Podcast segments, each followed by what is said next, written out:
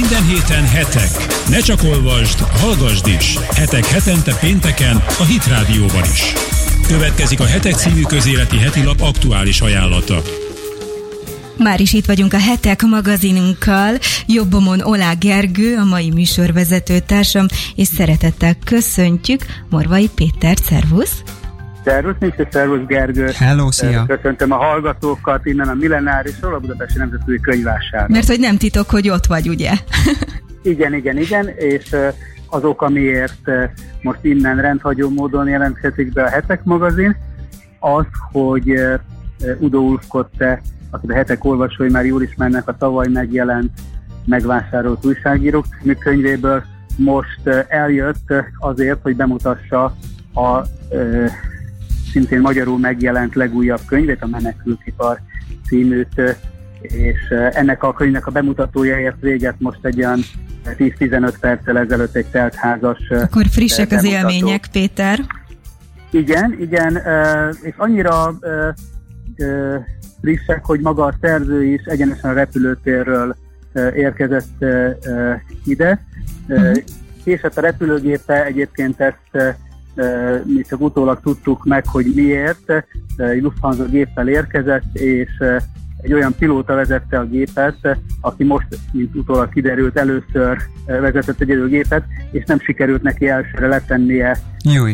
a gépet. Át kellett startolni, mert túl gyorsan közelítette meg a budapesti leszállópályát, és először úgy volt, hogy, hogy visszarepül Frankfurtba, de aztán hát vette a bátorságot, és másodjára hál' sikerült letenni a gépet. Elgondolkodtató, a menekültiparról szól maga a könyv, ugye, hogyha jól tudom, erről beszélt végül. Igen, igen, tehát ez volt a, tehát ennek a könyvnek a bemutatója érkezett a szerző, és, és egy kiváltság a kiadó, Patmos kiadó számára, hogy elfogadta a meghívást, mert nagyon sok helyről hívják Németországba és Európába, és elég kevés meghívást fogad el. Most itt van, és személyesen mutatta be a könyvét.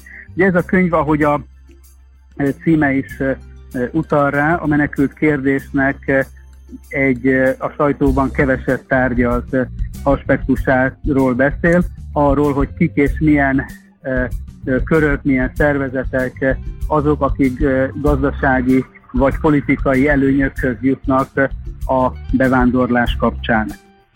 Egyébként a Patmos, ugye említetted, hogy ti hívtátok meg, vagy éppen a Patmos hívta meg uh, Udo Ulfkottét. Miért esett rá a választás? Miért gondoltátok, hogy jót tenne az akár ezen a megmozdulás, a nemzetközi könyvvásáról őt hallani? Miért ő esett a választás? Hogyan működik ez, hogy éppen ő volt ott, és ő beszélhetett a könyvéről? Hát nyilván ez, ebben már a tavalyi uh, könyve egy fontos jelzésként szolgált.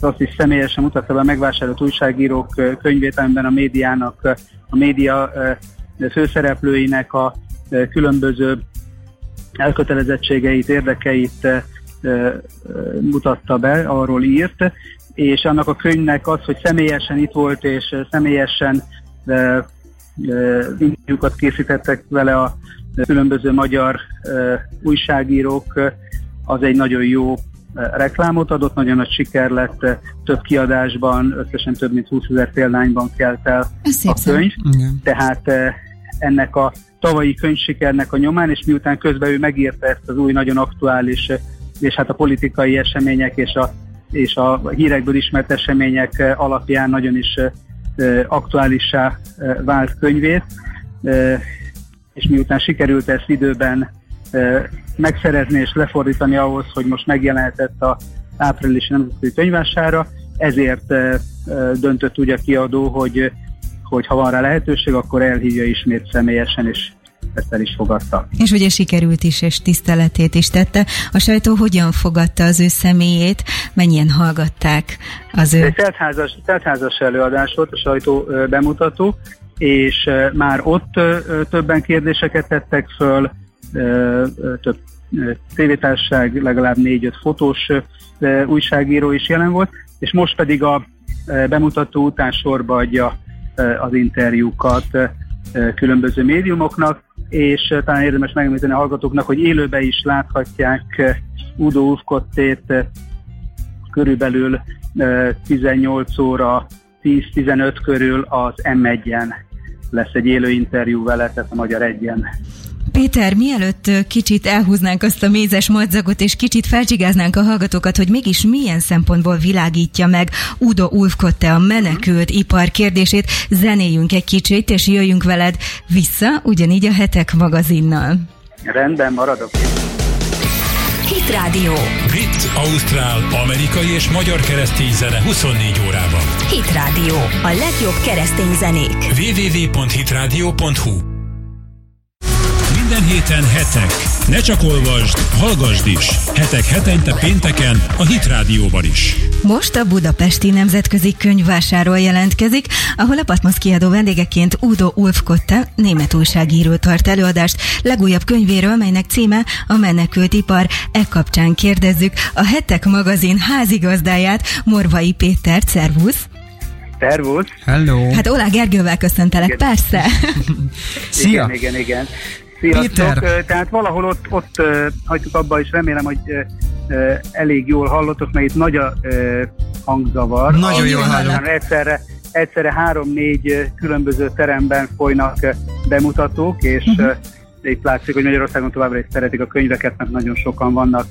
Ami, ami hozzánk különösen közel áll, és ami, aminek a bemutatója most volt, a menekültipar, az az aktualitása ahogy beszéltünk is róla, eh, az, hogy Magyarország is más európai országokhoz hasonlóan eh, érintett a menekült kérdésben, ha nem is olyan módon, mint például Németország, ahol, amelyről elsőbb ez a könyv szól, eh, ahol ugye az elmúlt évben több mint egy millió új bevándorlót regisztráltak, bevándorló érkezett. Itt egy fontos különbséget tenni, és ezt a szerző is hangsúlyozta, hogy általában a sajtóban arról hallunk, hogy menekültek érkeznek. Valójában akik Németországba, Franciaországba, más nyugat-európai országba, vagy akár Magyarországra érkeznek, már a Genfi menekültügyi egyezmény alapján nem számítanak menekültnek, hiszen nem közvetlenül valamilyen háborús vagy konfliktus zónából érkeznek, hanem de legtöbben Törökországból, és Törökországból indulnak tovább már e, elsősorban gazdasági okokból, megfontolásokból. És arra ugye e, ezt is e, Udolf Kotte e, kiemelte, a Genfi egyezmény, de más nemzetközi egyezmény sem ad lehetőséget vagy garanciát, vagy ígéretet, hogy menekültek azt megszabhassák, eldöntessék, hogy melyik országban kívánnak élni, melyik országot tartják a megélhetés szempontjából a legkedvezőbbnek a számukra. Ennek ellenére Ugye a médiában ők elsősorban menekültként és veszélyeztetett polgárokként jelennek meg. Ugye Németországban egy nagyon komoly vita bontakozott ki annak kapcsán, hogy amikor nyilván, nyilvánosságra kerültek azok az adatok, hogy háromszor annyian dolgoznak a menekültekért, a menekülteket kiszolgáló ágazatokban, szolgáltatásokban, vagy hivatalokban, mint amennyien az egyébként méltán nagyra becsült és világhíres német autóiparban. És ez, ez a németeket is, amikor ezek a számok megjelentek, megdöbbentette, mert ebből azért föl tudják mérni azt, hogy az országnak milyen gazdasági terheket jelent a menekült kérdés. Annak ellenére, hogy sokan úgy próbálják politikusok elfogadtatni a közvéleménnyel a menekültek, bevándorlóknak a befogadását, hogy Németországban demográfiai okok miatt szükség van munkaerő utánpótlásra, sok betöltetlen munkahely van. Ugyanakkor szintén a statisztikák azt mutatják, hogy a Németországba érkező bevándorlóknak alig egy tizede rendelkezik olyan szakkép, szakképesítéssel, ismerettel, amivel munkába tudnak állni. A 90%-uk nem, és a 90%-nak is egy nagy része még több éves képzéssel sem állítható munkába, tehát hosszú távon és gazdasági terhet fog jelenteni. Ezt a német adófizetők, német polgárok egyre kevésbé tolerálják, és ezért is keltett nagy figyelmet Németország is Urkottének a könyve. Érdekes kérdés az is szerintem, hogy mennyire sért akár politikai érdekeket ez a könyv megjelenése. Na de említetted azt, hogy megdöbbentő akár az autó ö, ö, dologgal kapcsolatban magával az alkalmazottakkal és a segítő készséggel, ami a menekültek számára adott az országban célja a könyv megjelenésének az, hogy az emberek akár Németországban, akár a világ más táján, akár elgondolkodjanak azon, hogy mivel jár ez a nagy megmenekült, hát nem tudom, hogy nevezzem-e válságnak. Mindenképpen, tehát a könyv azért is idéz nagyon sok számadatos statisztikát, tényt a menekült iparral kapcsolatban, pontosan, hogy az emberek valóságosan érzékeik. Nagyon sokszor ugye humanitárius megfontolások, szempontok mögé rejtenek el konkrét gazdasági érdeket. Hogy most egy példát mondjak, amit a szerző is említett itt, a gyógyszeriparnak Németországban, de más országokban is nagyon jelentős bevételi forrás az, hogy a menekültek, bevándorlókat ugye kötelezően egészségügyi szűrésnek kell alávetni, uh-huh. ezt a német társadalombiztosítás fizeti, és a tapasztalat alapján a ö, bevándorlóknak egy 70-80 százaléknál komoly egészségügyi problémák jelentkeznek, akár csak amiatt is, onnan, ahonnan jönnek, ott nem részesültek rendszeres szakszerű orvosi ellátásban. Tehát rengeteg olyan orvosi szolgáltatásra van szükségük, fogorvostól kezdve a bőrbetegségeken át a legkülönbözőbb problémákig, amelyre nyilván ők nem rendelkeznek társadalombiztosítással, hanem uh-huh. ezt tehát olyan, olyan társadalombiztosítással, aminek ami mögött munkaviszony állna, hanem ezt állami garanciavállalással kell megoldani. Most az, ha valaki kiszámolja, és ezt kiszámolták német szakemberek, hogy csak a tavaly érkezett 1 millió bevándorlónak az egészségügyi szűrése, ellátása, kezelése, folyamatos kezelése milyen összegekbe kerül, és milyen jövedelmet jelent azoknak az egészségügyi szolgáltatóknak és gyógyszergyáraknak, akiknek a termékei szolgáltatásait ők igénybe veszik. Az derül ki, hogy egyik oldalon az adófizetőknek ez egy nagyon nagy teher, a másik oldalon ez egy nagyon komoly, folyamatos, tervezhető és államilag garantált bevételforrásról van szó.